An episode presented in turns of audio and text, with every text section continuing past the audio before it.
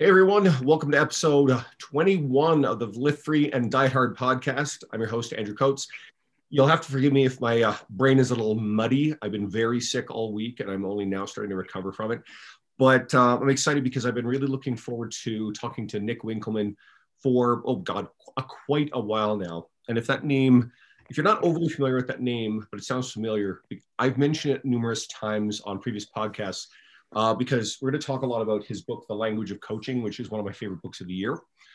And, I've been following Nick loosely since about 2016, came across him on some podcasts. And those podcasts initially were the inspiration for me and my former colleague, Dean, to start our own podcast. And so getting to interact with people like Nick, this is something I couldn't have really imagined too much, but it's an opportunity to share these conversations with you guys. So please, it's great to have you on. Welcome, Nick. Oh, Andrew, it's my pleasure. It's always a joy to jump on these podcasts and use this as a platform to have great conversations and hopefully make others better. Yeah, and it's funny. Occasionally, I'll get people who will reach out, and it's very evident that they're very interested in promoting themselves through my podcast, and we have no relationship. But this is why I'm very deliberate in choosing the guests based on people that I think, hey, this is a selfless person who's doing really great work that more people need to know about. And I don't think there's anything wrong with promoting yourself by any means, but it feels a lot more authentic when people will just grab you by the shirt collar and say, listen, people, you need to see who this person is. So a little bit more about you. You're the head of athletic, I'm going to read this off because brain again, mushy, head of athletic performance and science at Irish Rugby Football Union. And you're the former director of education at Exos, which is a pretty big deal, big educational organization. And of course, as I mentioned, the author of that book. So the book really goes into a lot of deep research on the application of external versus internal cues, and more broadly, a lot of the language of coaching, and how external are almost always superior. We've all intuitively figured out some great external cues, but I wanted you to answer, why are we so reluctant to let go of a lot of our historical cueing, a lot of the internal language we're used to, despite the evidence? Yeah, no, thank you for the question. And it's one that we could give, hours upon hours of consideration to. So I'll try to open with a brief answer that you can then pick and choose where you want to take the story next. So let's start by just defining, in case your audience is unfamiliar with these terms, what we mean by internal versus external cueing. And so it doesn't matter what your, so to speak, portion of the movement profession is, whether you're a physio, a strength coach, sport coach, right, or just an athlete yourself trying to figure out how to be better. Ultimately, the one thing that we all know is always present, that if you're a movement professional, you're communicating movement, right? You have to somehow get these insight off the paper and into the person. And while we use communication for a lot of different things, right? We open up a session and tell the athletes, hey, here's what's going to happen today. Here's the expectations, the what, why, and the how of the session. We also know that we might have chats psychologically around effort and motivation and attitude. But we also know we have a lot of conversations around movement in particular. And so when we look at our conversations around movement in particular, we'll give a number of pieces of information. We might describe a movement. Hey, we're going to do a squat. Here's how to set it up. Here's what it looks like. We might give a demonstration to give something visual. But almost inevitably, we get down to what we call the coaching cue. And the coaching cue tends to be like the address in the GPS, right? It's the one idea, the one guiding light that's meant to help them move better. And depending on who you ask, some people say, oh, you can give 2 to 3. I'm in the class where I think you should only give 1. But when you give that one coaching cue, ultimately, the question is, what is the content of that coaching cue? Which means literally, what are the words we are using, we are selecting to guide how they move? And when you start to drill into that, you can think of our coaching language for our cues living on a continuum of internal language to external language. And we can think of this continuum like the zoom lens on a camera, And so when we are giving internal cues, we are zooming into the body, and we are asking the athlete to think about their body while they move their body. And so these cues are around joint motion, around muscle action, or limb motion. So if I was teaching someone to jump, I might say, squeeze your glutes. I might say, extend your hips. I might say, explode through your legs. These are all categorically what we call internal cues. And so they share the commonality of being body-centric. You're asking the person to think about the body while the body's moving. We also then have a class of cue, right? If we zoom out of the body being the key here, that we call external cues. And external cues are defined by asking someone to focus on a feature of the environment or the outcome that they're trying to achieve. So in that exact same example, instead of saying extend the hips, squeeze the glutes, or explode through your legs, I could say push the ground away, or explode off the ground, or drive to the ceiling, assuming I was indoors. And what these external cues do is they operate off the following assumption. They say, well, hold on.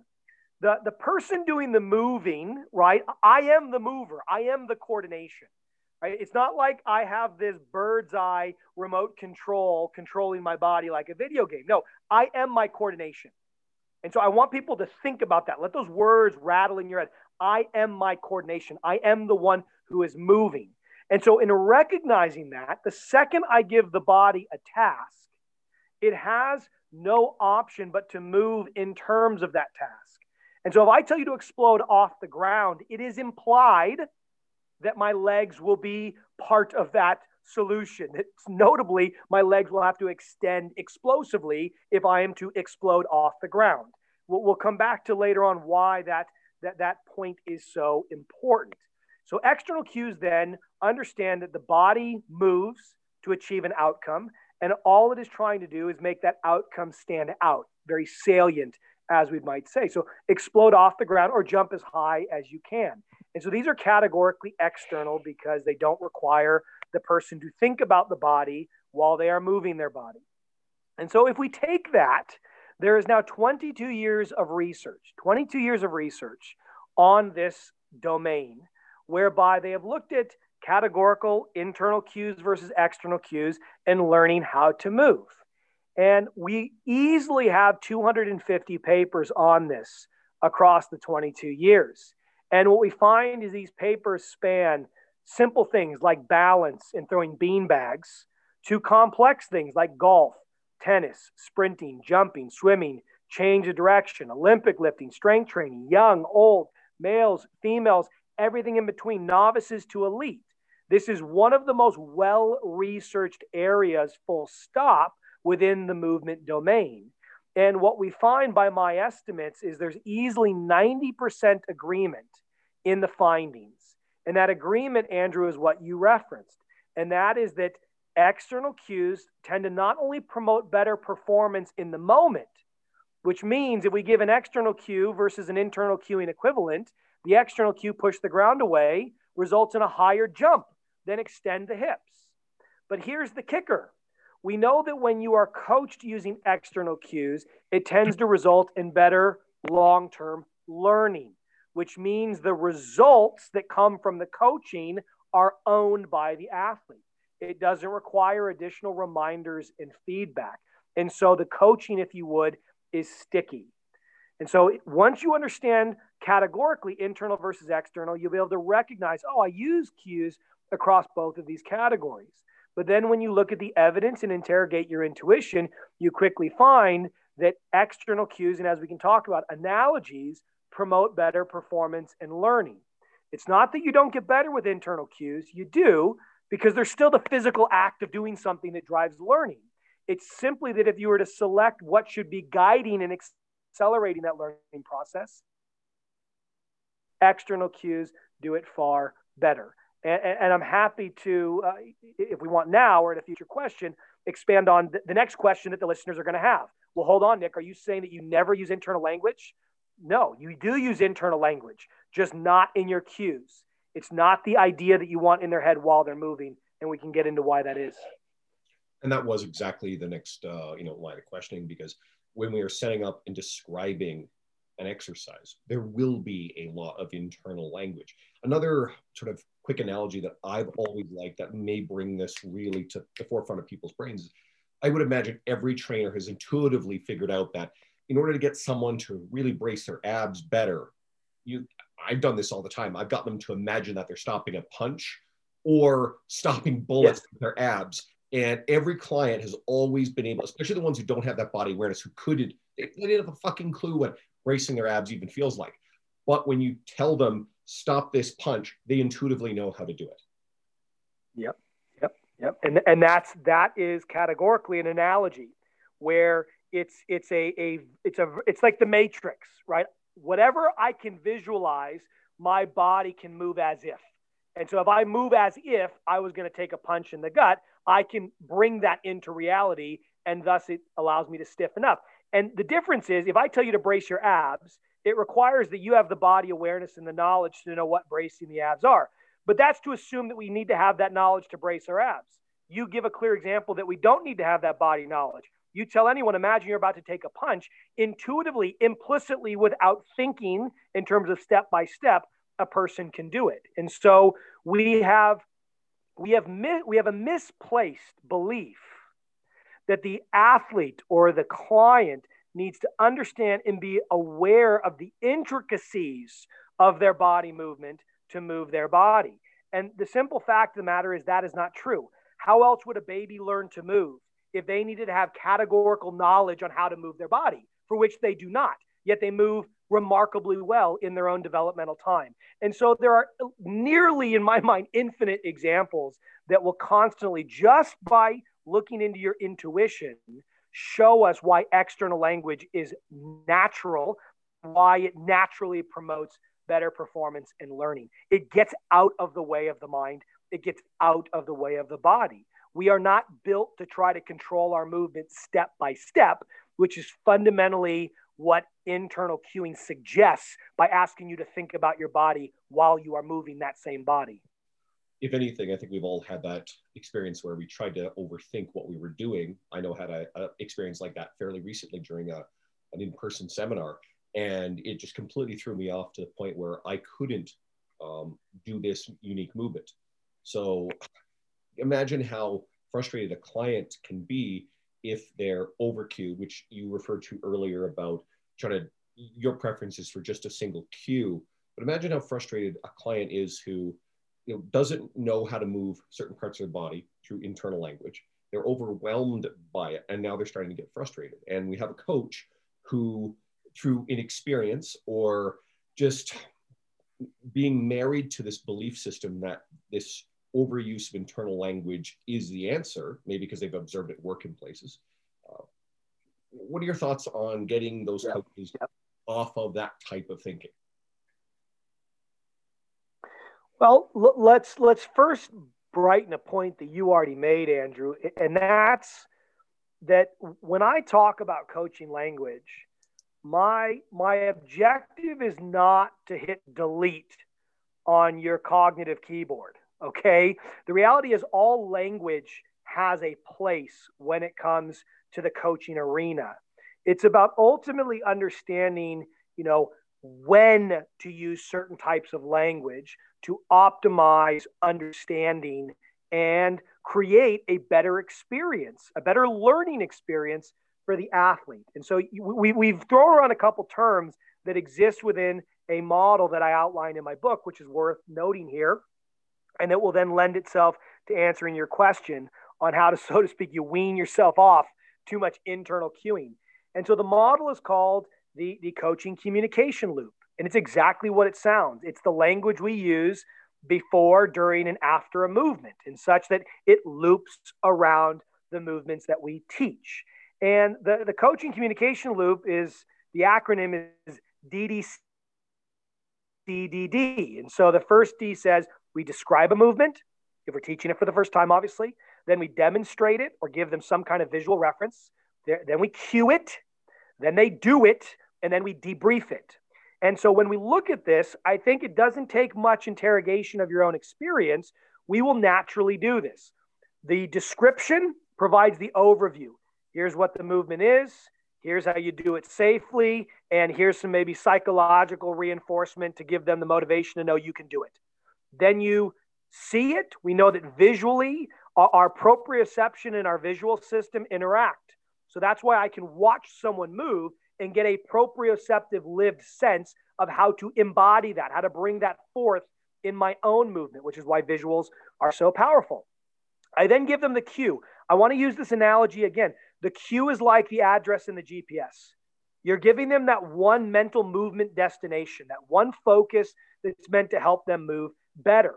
And this is why if we think of it as a movement destination, by its very nature, it has to be external because I always move in terms of an environment. We don't move in space. We don't move in a vacuum. We are always embedded in an environment. And the second we go from external cueing to internal cueing, we sever the connection with the world we move in.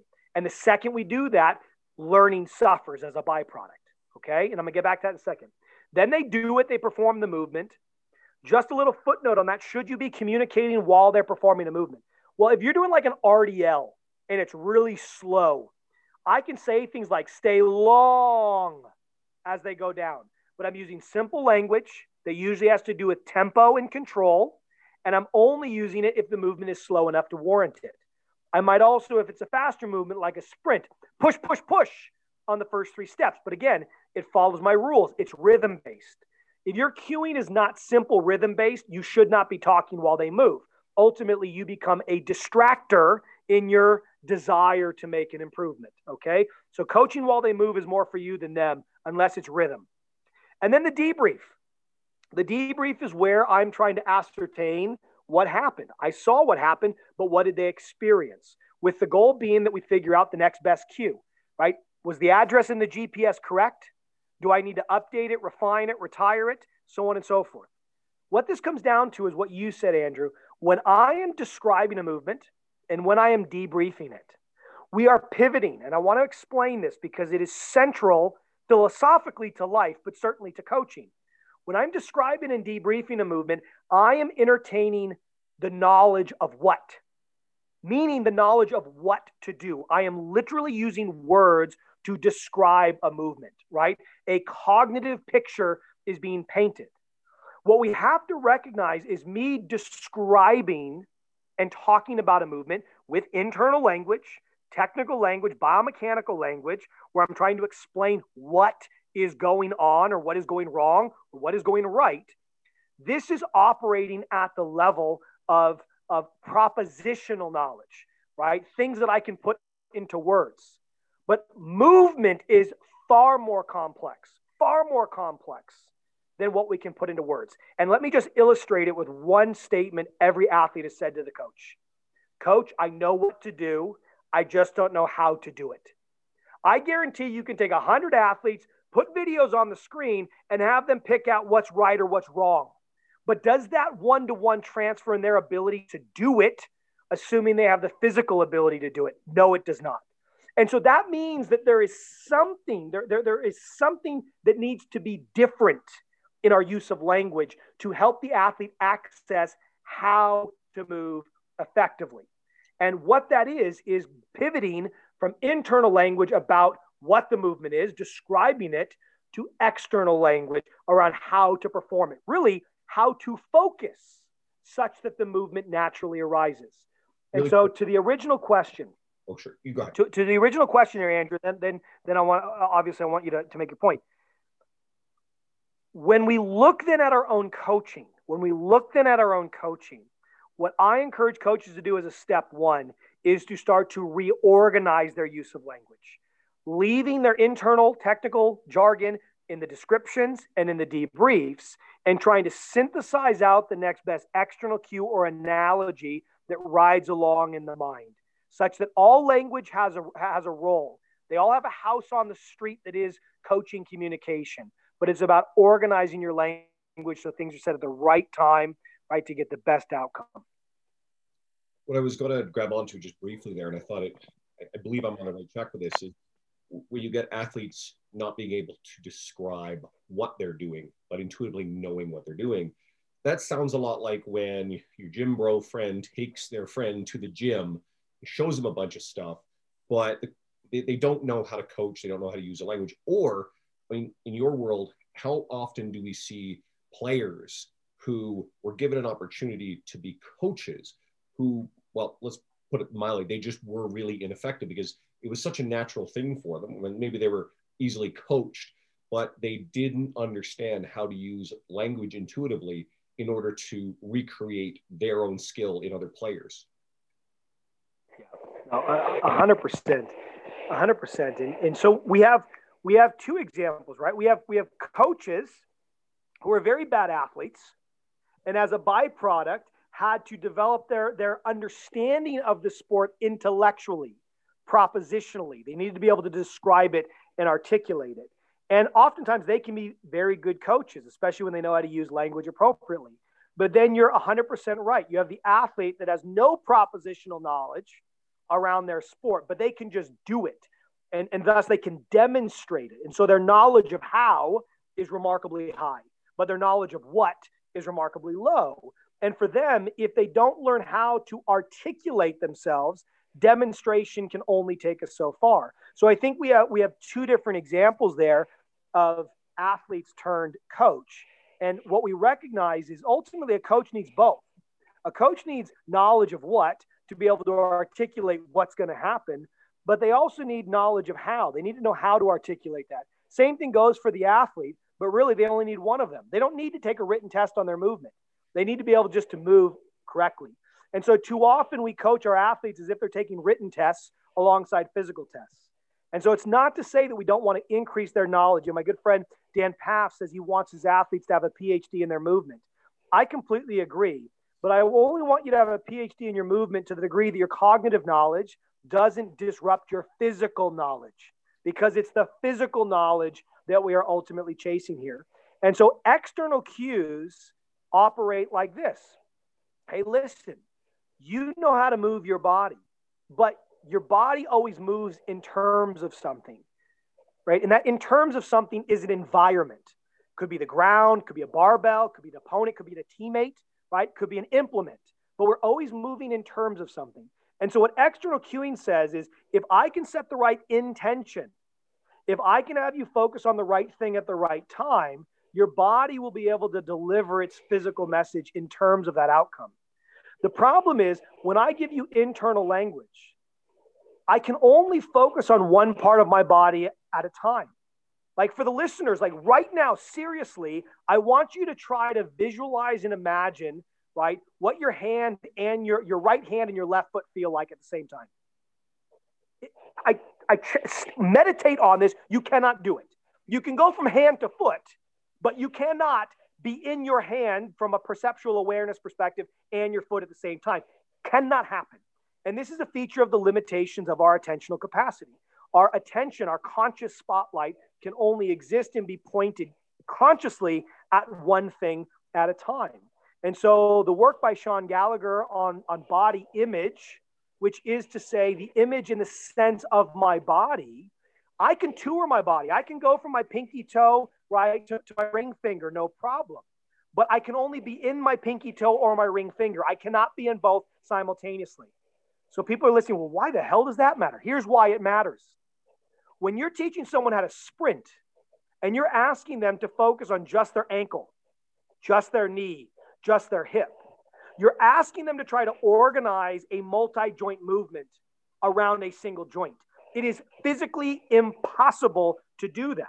So by giving someone an internal cue, you actually overload their attention because they have to simultaneously flip between the internal cue that they're trying to commit to because you're their coach and they believe in you, and the organization and execution of the whole movement. And you want to know what's really cool about this? We know that this is likely the case because reaction times are slower when coaches give internal cues than when you give external cues. And that's because the attentional system is overloaded, and thus it doesn't pick up on the trigger to go as fast. Whereas external cues are on the environment I'm moving and interacting with, and thus it gives easy access in the case of responding to a gun going off in a start. One thing that's probably worth mentioning too is if a lot of personal trainers listen to this, and while many will work with athletic populations, many work with everyday general population. And I wanted you to as well, you know, use this sort of explanation to say, well, how does this apply to general population? Which, as far as I'm concerned, it's the same thing.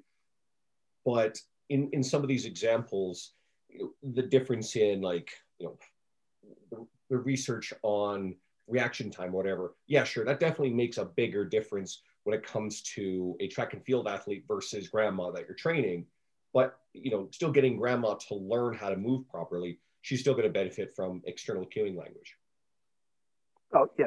Yeah, the human condition, the way we control and learn to control movement, it doesn't matter if you're an elite athlete or Grandma Jenny, the same rules apply. And sharing the reaction time example is less because we're talking about reaction time, right, being important for general population, but more to demonstrate that you have concrete evidence that internal language basically creates more cognitive pollution, Andrew. That's what it comes down to. By the very fact that you're asking them to isolate out a micro feature of the movement, it dissolves and distracts them from the macro execution of that movement. And so ultimately you're giving them mental baggage that weighs them down, that does not help them. And you're confusing, and I don't mean this to be belittling, but you are literally confusing knowledge of what with knowledge of how. You are assuming that cognitive propositional knowledge, right, that we can put into words about a movement translates to performing that movement. If that was the case, the best coaches in the world would be the best movers, Andrew, because they have the most knowledge about the movement. But you and I both know that is not the case. And so it's about using language that connects people to the environment they're moving in.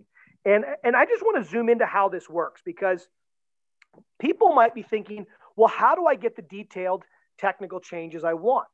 And so let me stick with my running example, because I think it's a movement we can all visualize and relate to in some capacity, but we could do this with any movement. So we have someone sprinting, and let's say I have two different individuals. Individual A is not bringing their leg forward enough, right? So biomechanically, I might say to them, you're not getting hip flexion, or you're not getting enough ankle dorsiflexion, or your spine isn't getting straight enough, right? These are the kind of internal cues I used to give. I would just tell them what is wrong biomechanically and assume they knew how to fix that. B then, let's say they're the opposite. They are struggling to get enough extension. They're not pushing the ground away enough. In reality, these two things interact, but just for the purpose of the example, we can kind of put those two pictures in our mind. So athlete A isn't getting enough hip flexion. Athlete B isn't getting enough extension. So two different biomechanically describable problems. Now, the reality is these things need to happen simultaneously. Both are involved in sprinting fast.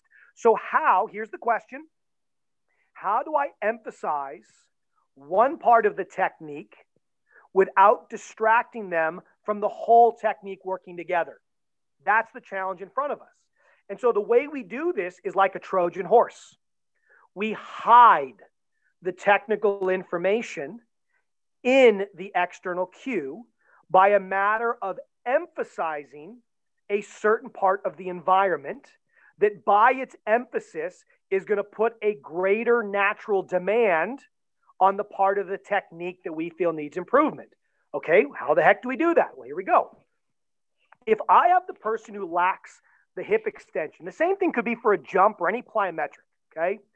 I need to put their focus in the rear view mirror, right? I need to put their focus on what is happening behind them, but in a way that doesn't take away from the whole technique, i.e. what's happening in front of them. So how do I do that?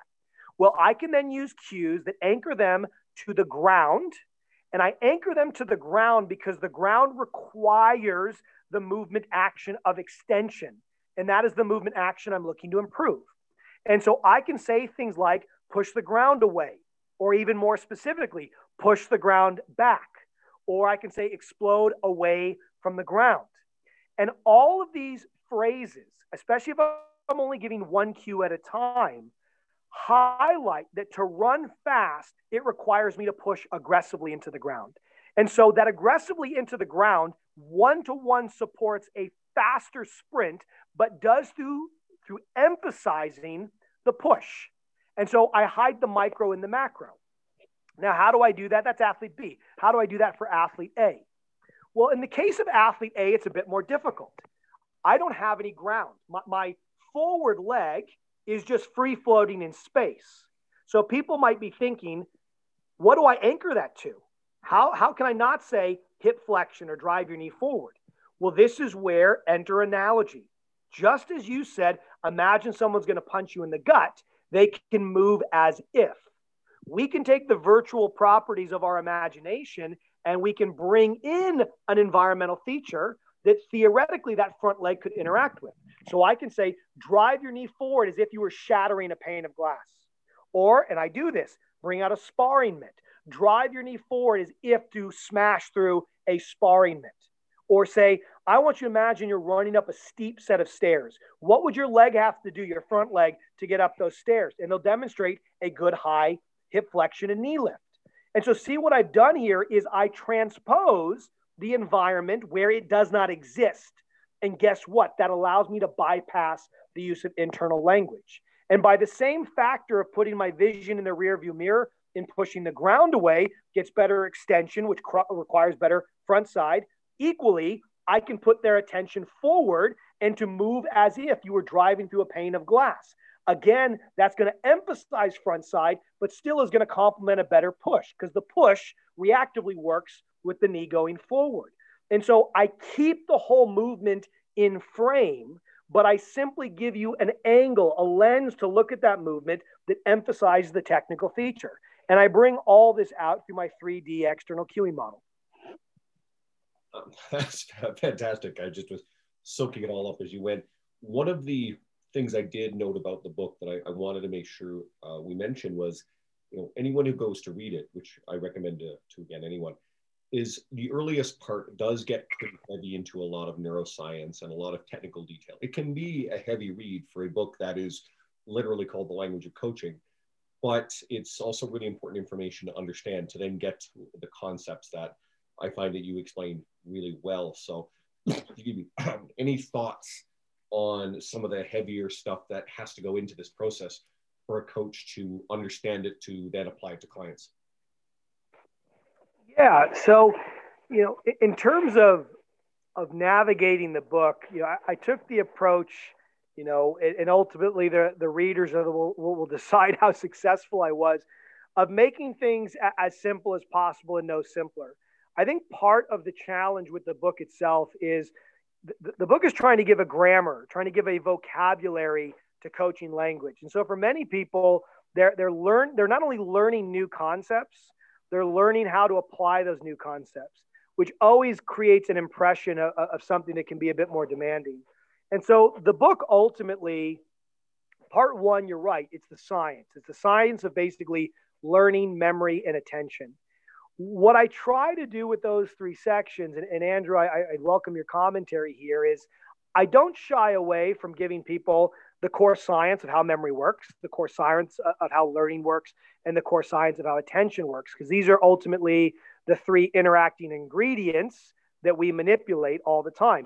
We get people to pay attention so that they remember and express that remembrance through learning in the way they move, right? So these are the three core elements, if you would, of movement coaching.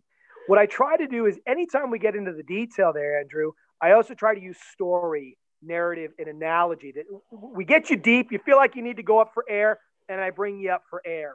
And so it's a way that I wrote it by design. I didn't want to shy away from the detail. I want to upgrade the overall intellectual operating system of our coaching knowledge in the industry, but I tried to do it in such a way where actually I use the principles that the book is about.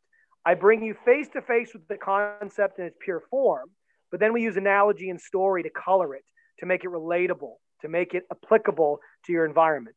The cool thing about the book is if you're thinking, well, Nick, I'm not overly interested in the science of attention, memory, and learning, I want to get those things, but without having to know the atomic structure, right? Not everyone wants to know about quantum physics, yet they're still able to sit on a chair and know how to do it. So the cool thing is everybody can start in part two of the book. And part two of the book, again, you can tell me what you think, Andrew. That's where the language, so to speak, is lighter because the topics become more relatable and lighter. They're more familiar. right? It's how we use language to coach movement. And from part 2 and 3, you could take an absolute coaching newbie who's never coached a day in their life. They could start in part 2 and hand on heart, I do believe they could digest it, read it, understand it, and be a better coach for it. Part 1 is really, let's say, for the extremists who want to go deep. I know a lot of people that have started on part 2 and part 3 of the book, and then inevitably that whets their appetite. They want to know more. Then they go back and read part 1. And that's a perfect way to navigate the book. And I think there's a certain type of trainer who almost likes diving into the research base, the heavy stuff, like reading Brad Schoenfeld's type of book. And yeah, necessarily turn around, and not all these coaches do this, but don't always intuitively know how to communicate with an end general population client without overwhelming them with stuff that, you know, they don't necessarily need to know. So I think this book actually bridges that gap really well for those people. And it may actually I tried. Yeah. You know, what I try to do is people don't call it a textbook because it's not a textbook, but people also know it's not a general light read. I wanted it to actually be both. I wanted to do exactly what you said. I wanted the book to be a bridging book where I gave you unapologetically the technical items, verbalized as technical as needs be to be honest about it, but no more than that. But then give you the examples, the simple language, the relatable language, the client-facing language you would use to both understand and communicate it. And this is why, as you know, in part 3 of the book, you know, we tried to do some pretty cool things. One is there's an entire chapter on behavior change, not client behavior change, but coach behavior change, such that there literally is a roadmap that guides you step by step on how to embody these principles. You know, proverbially speaking, how do you download this coaching app so you update your coaching OS, your coaching operating system? And so there's an entire chapter, and that's one very unique part of the book. The other thing is the last 3 chapters cover 27 of the most common movements, providing cueing grids. You know, we cover hundreds of cues in the book. So even for the person that just jumps to chapter 9 and wants to learn how to cue a vertical jump, you know what? The book was written so you can go right there, get those external cues, use them, so many options. And even if you don't know why it works, it's still working. And so I'll say it again, the book is designed to be accessed at any and every level of ability and interest. You then went into what I was also going to ask about is, you know, we're going to see some people, you know, hearing this, we're going to be reluctant to even accept this because, you know, a lot of their internal language is going to be fairly entrenched. And like you said earlier, and I'll reiterate, it doesn't mean that we can't use any internal language at all. It's just about for the exclusive action of giving a cue, then we want to favor external language. So any additional thoughts on, you know, trying to deal with the pushback that some coaches may have from, well, I've been doing this for 15 or 20 years and, you know, I've been doing a great job with my people and, you know, I don't believe this research, you know, any of those ideas? Yeah. So yeah, quite a few, but let me just give a couple high level ones. The first one is, you know, the old statement, I remember, I don't know if it was Stuart McGill, who said something to the effect, if it wasn't him, it was someone along those same lines in the back research. You know, I didn't know my back felt bad until it felt good. And so this is kind of like that. You know, you don't know how good something is until you experience that new norm. And so I think I would just challenge every coach to recognize that there is a realm, there is a possibility that as good as they think their coaching and the impact of their coaching is, especially if they're using a lot of internal cues, that it could be better. And they won't know that until it is. And so this is at least a pathway for them to test run. The other thing is to recognize, I said it earlier in passing, but let me say it again. Cueing is only one aspect of the engine that is movement learning, okay? At the end of the day, if we are moving, if we are performing a movement action, we will continue to get better at it. How we focus ultimately acts as a dial where I can dial up my learning or I can dial it down. And so learning will occur no matter what you are focusing on. But to the degree to which you want to optimize that learning and optimize, I'd argue, the experience, like the actual joy that goes along with learning, that's where internal versus external becomes absolutely critical. If you're someone that doesn't care about optimizing movement, then this simply might not be the topic for you. Now, if you do want to optimize how someone moves, then it also comes down to, okay, I still recognize the point. If I'm someone who's been coaching using internal language my whole life, likely I've used a mix, but let's say I'm biased towards internal. And to be honest with you, we know that the research in physiotherapy, as well as strength conditioning, shows that we are biased to that. You know, typically the split is anywhere between 70 and 30, 60, 40 in favor of using internal cues to external. What I encourage people to do is use the sandwich approach. Give them the internal cue. Hey, I need you to get better hip extension on that next sprint. Okay, that's the knowledge of what to do. How am I going to do that, coach? Now, to do that, I want you to focus on exploding off the ground or explosively pushing the ground away. Or I'm going to stand behind you, right? Imagine I'm about to chase you. Get away from the chase. You know, imagine there's a rattlesnake right about to bite your ankle. Beat the bite. So you see what I've done there? I've given them the knowledge of what? I've given them, if you would, the intellectual curiosity piece. And let's be honest, not every client and trainer or client and athlete has that curiosity. But sometimes I just want to be very clear. So, hey, better extension. But now I've given them a mechanism to know how to do it. I would challenge any and every trainer and coach to tell me how embedded in the words extend your hip is the knowledge of how to do that. It doesn't exist. It is not there. And if you can find it and describe it to me, I want to know. But if I tell you to explode and push the ground away, right, I'm giving you a verb. I'm giving you an action, something that you can fundamentally achieve. And in achieving it requires, demands the body's hip extension. And so they both can coexist, but the order of operations matters, okay? We want that external cue. That's the address in the GPS. That synchronizes me with the environment. And if you find yourself being frustrated that you can't come up with external cues, that is not a defense for using internal language. That is simply a defense that you need to upgrade your coaching operating system, which is why over a decade of thought went into the book that is now The Language of Coaching. That is my effort to our industry at large, to give us the systems to mechanize better coaching, what I like to call luckless coaching. Get out from trial and error, just being chance. Let's get into choice. Let's understand what we're doing, why we're doing it, and have a systematic, dependable, proven way to get to the words that work. That's what I'm trying to offer with The Language of Coaching. And you mentioned hip extension. I think any trainer who's worked with general population, because athletes often tend to be a bit more body aware, but you know, especially with men, women seem to intuitively move with hip extension, hip flexion a little better. But how many men have we all worked with who? I have a physiotherapist friend. He literally calls them motor morons in not a demeaning sort of way. It's just, it is a movement pattern that some humans simply have no intuition for, right? They want to flex extend at their lumbar. And I've had experience with using either analogies or external cueing language that has often conquered. Sometimes it's as silly as, you know, anyone who knows what the bend and snap. I've taught a Romanian deadlift to someone who didn't have a clue how to move that way by using the analogy, the bend and snap. And I believe that's Legally Blonde, right? And there was something that I tried with a client after reading your book, and people listening here think this sounds ridiculous, but it worked. And a lady who just didn't intuitively move at her hips well. And I actually got her to imagine that we had a saucer with a cup of tea on it between her shoulder blades, and that she had to push her hips back. And you can create an external cue. And you don't want to, I guess, make it too complicated, but one of the great ones is closing a car door where your hands are full, right?